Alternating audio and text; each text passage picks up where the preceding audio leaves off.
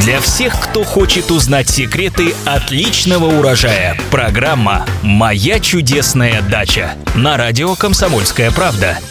Здравствуйте! В эфире программа «Моя чудесная дача» и я ее ведущая Екатерина Рожаева. И, как всегда, мы отвечаем на многочисленные вопросы наших читателей о том, что растет, цветет, благоухает и плодоносит. В студии радиостанции «Комсомольская правда» наш постоянный эксперт, научный сотрудник НИИ овощеводства защищенного грунта Маргарита Васильева. Маргарита, здравствуйте! Здравствуйте!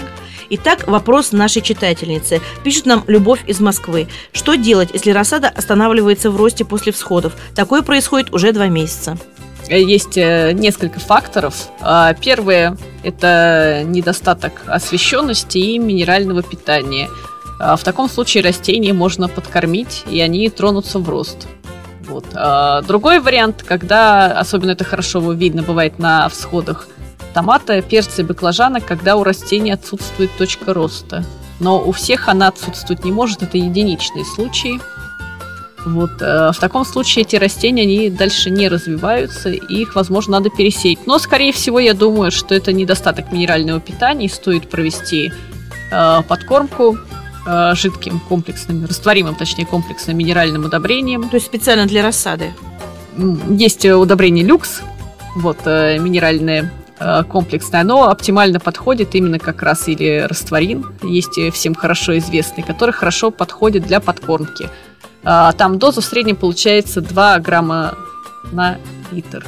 Вот при разведении это где-то около пол чайной ложки.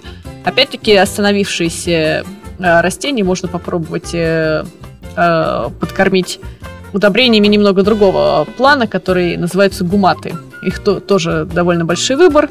И если это все не поможет, то, ну, в принципе, это должно простимулировать э, рост рассады, потому как это, скорее всего, недостаток питания и какие-то стрессовые условия. Э, сейчас у нас затяжная очень весна, вот, э, низкая освещенность.